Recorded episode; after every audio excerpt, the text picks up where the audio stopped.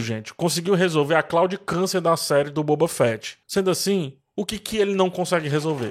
O Mandaloriano, primeiro episódio da terceira temporada, e como é bom estar tá de volta para casa, voltam também os vídeos sobre a série que acompanhamos aqui desde o primeiro episódio, desde o primeiríssimo tem vídeo aqui nesse canal. Toda quarta-feira terá vídeo de análise até o finalzinho do dia, tá? Não prometo a hora, mas até o final do dia tem o vídeo de análise. No dia seguinte, ou seja, quinta-feira, eu vou testar o formato raio-x com essa série. Aí, no caso, até meio-dia tem vídeo aqui no canal também. Tudo com spoilers, é importante dizer. E aqui no primeiro comentário há diversos links de produtos relacionados à série, incluindo um belíssimo artbook das temporadas passadas e outros produtos aí interessantes. Um desses links é do meu primeiro livro que eu tô por lançar. Um dia também virá o livro sobre a primeira temporada de Andor, então fique esperto, tá? Por favor, não se esqueça de se inscrever no canal e deixar seu like para ajudar a continuar produzindo conteúdo sobre Mandaloriano e todo o universo Star Wars. E agora sim, vamos ao que interessa, vamos lá falar do primeiro episódio da terceira temporada de Mandalorian.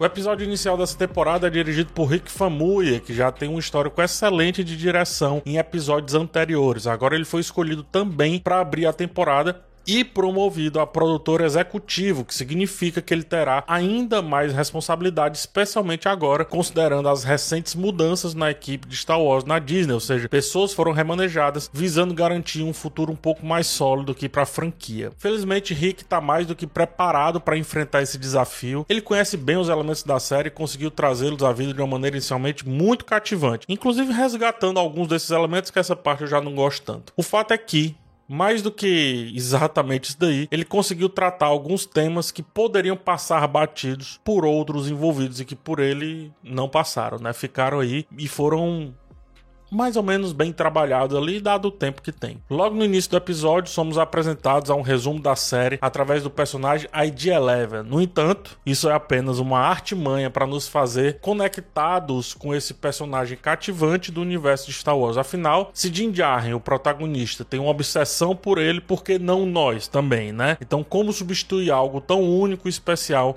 como o ID-11? Os Mandalorianos fundamentalistas, liderados pela Armeira, enfrentam dificuldades para se reestruturar, mas estão empenhados em manter as raízes da doutrina, mesmo com a escassez de Beskar em suas armaduras ou coisas parecidas. Após o rito de aceitação de um jovem na doutrina, há um ataque vindo do natural, do orgânico, na, da terra. No, no caso é do mar, mas enfim, você entende. E isso destaca a ideia de que a paz e os Mandalorianos não andam juntos, não andam de mãos dadas, nem mesmo nos momentos mais íntimos desse povo novo isso consegue acontecer. Como então o nosso protagonista pode ter paz se a origem da sua cultura é de caos?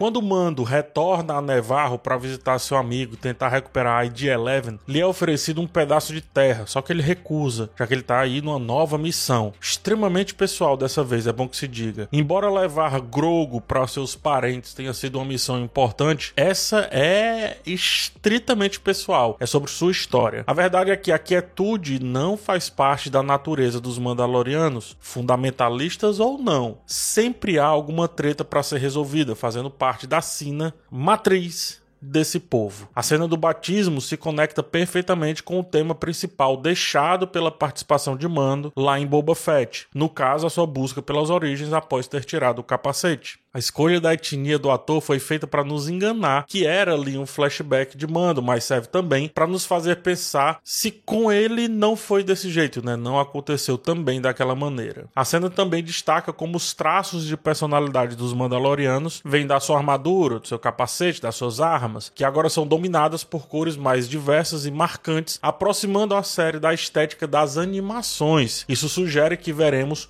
muitos Mandalorianos ao longo da temporada já que não é o rosto que nos diferencia em tela, mas sim as suas vestimentas, e nesse caso, o que você veste é um símbolo de status. Doutrinas fundamentalistas, como a dos Mandalorianos, valorizam muito esse lance do status, né? a hierarquia, a ordem, os níveis como uma forma de controle das pessoas, criando um ambiente de seita. Os rituais são extremamente importantes, permitindo que aqueles em castas menores possam se ver um dia no centro das atenções, sendo honrados por todos, mas ainda em forma de ilusão, baseando-se na aceitação. Perceba como a doutrina mantém em um ciclo limitante o nosso protagonista, mantém Mando lá preso nesse ciclo, preso a uma cultura que retira a sua individualidade. Essa cultura opressiva e restritiva levanta questionamentos sobre as manias do protagonista com desconfiança e de sempre precisar estar em uma missão. Ele não pode parar. Trabalho é o seu sobrenome. É difícil dizer se essas atitudes são realmente dele ou se foram impostas a ele. Mando poderia descansar, já que tem bons amigos e uma rede de proteção, mas permanece preso a um fio condutor invisível de uma suposta moral que supostamente o completa mas que na verdade mais o restringe. Abre aspas. A existência precede a essência, fecha aspas. Isso é uma frase do Sartre, coisa que não parece ser aceita ou entendida por Mando, criando conflitos aí para o personagem nessa temporada. Mando agora tem uma nova obsessão: resgatar Mandalor, o planeta que um dia foi palco de tantas disputas que praticamente se autodestruiu. Para ele,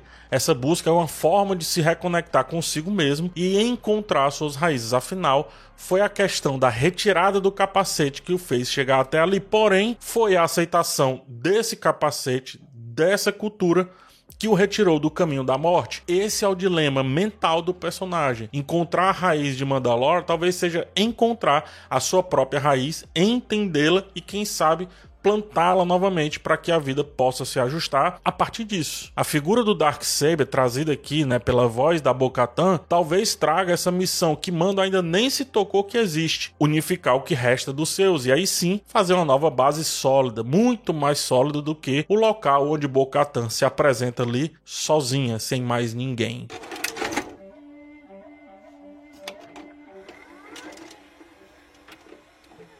Chegamos a Nevarro, um planeta que prosperou ainda mais desde o final da segunda temporada. É uma bela demonstração de como a educação, a organização e também o comércio podem transformar um lugar. Nevarro está localizado na orla exterior e se tornou uma rota comercial muito importante, o que poderia ter transformado Griff em um criminoso maior do que já era, em um ambicioso maior do que já se apresentou, mas, ao contrário, o colocou em uma posição de poder e liderança, que trouxe, nesse caso, prosperidade para aquele local. Esse tema revela que muitas vezes as pessoas seguem um caminho por falta de opção, e quando apresentadas a elas, no caso as opções, a prosperidade pode ser alcançada. Mando também fica surpreso com o progresso de Nevarro, considerando como o planeta já foi um dia principalmente. Discussão que levanta algumas questões que eu coloquei aqui. Será que ele não poderia fazer o mesmo com os Mandalorianos? Será que não poderia se inspirar em Griff Carga? Será que não existem mais opções para esse povo do que ficar só em briga ou em guerra? Nevarro nos faz refletir sobre como opções criam caminhos, criam fartura, independente do passado de grife carga, no caso do seu líder. Nevarro é uma sociedade moderna, aparente fruto de uma solidariedade orgânica, onde prevalece a cooperação e a especialização do trabalho. Note como o planeta atraiu especialistas, mestres do ofício, como é o Babu Frick, né?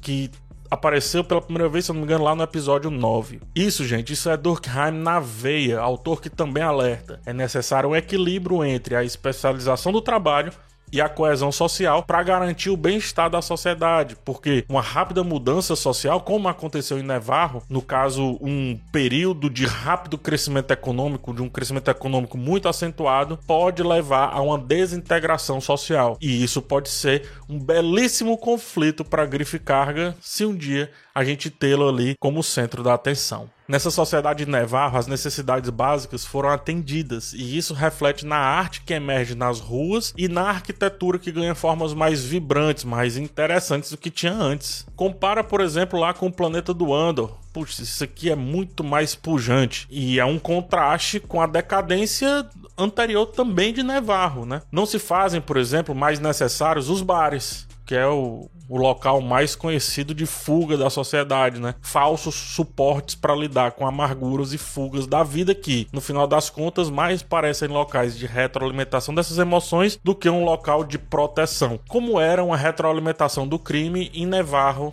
na primeira e metade da segunda temporada. Cara Dune foi retirada da série e a bola está quicando para Cobb Vent assumir esse posto de xerife, mas eu creio que isso seja um papo futuro. O foco agora é como um local pode, mesmo distante do novo sistema, ser tão autossuficiente mais do que isso, ser tão aprimorado. Mando vai aprender com isso ou não, aí são outros 500. Nosso protagonista exibe aí uma nova obsessão que o leva a uma missão emocionante, mas é bom que se diga mantendo também a narrativa cíclica da série. Sua falta de confiança é evidente, ele confia somente no que já viu e passou, e isso leva a querer ID-11. Essa busca também pode ser vista como uma forma da série de se apegar a símbolos que já funcionaram muito bem em vez de criar novos símbolos. A volta de Grogu é um exemplo disso, parece muito como um apelo a uma demanda dos fãs dos personagens familiares, o que me surpreende, porque essa aparente falta de criatividade não combina com Mandaloriano, uma série que sabe muito bem como unir esses símbolos de maneira coesa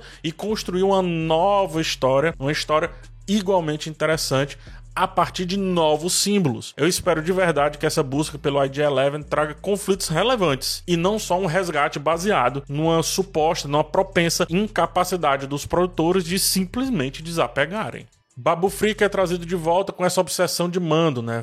trazendo também humor, leveza ao episódio. Vermando tentando se encaixar na oficina do Anzeliano e tentando se comunicar com ele é divertido. E nos lembra que a série tem a função de se conectar com vários públicos. A cena fofa de Grogo com o Anzeliano complementam também essa ideia. Além disso, a aparência grotesca e detalhada do pirata Gorian Shard, que se refere aos elementos de fantasia como os de Piratas do Caribe, traz novidade a Star Wars que eu tanto peço, provando que não precisa ficar todo o tempo se apegando ao antigo, já falei isso aqui. A capacidade dessa série é essa, trazer elementos pouco explorados ou criar elementos que virão a ser muito explorados no futuro. E o carisma do protagonista parece que consegue catapultar qualquer coisa. Ele sentando-se de perninha cruzada com os anzelianos é exatamente isso. Mando, gente, conseguiu resolver a claudicância da série do Boba Fett. Sendo assim, o que, que ele não consegue resolver?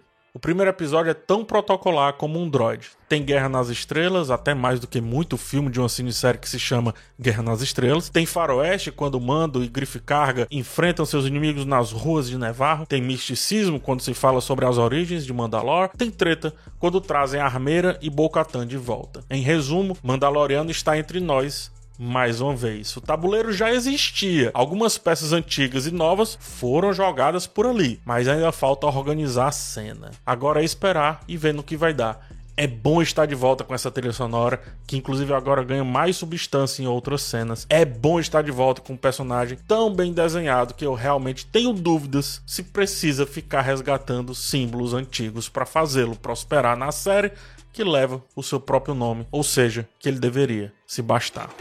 Encerrando o vídeo, gostaria de te agradecer por ter assistido até o final e relembrar que há vários links úteis no primeiro comentário que podem interessar a você. Se você comprar por esses links, eu ganho um cascalho. Em especial, gostaria de destacar o meu primeiro livro, tá? Mais uma vez, agradeço por ter acompanhado esse vídeo até o fim. Um forte abraço em você, até a próxima oportunidade e tchau.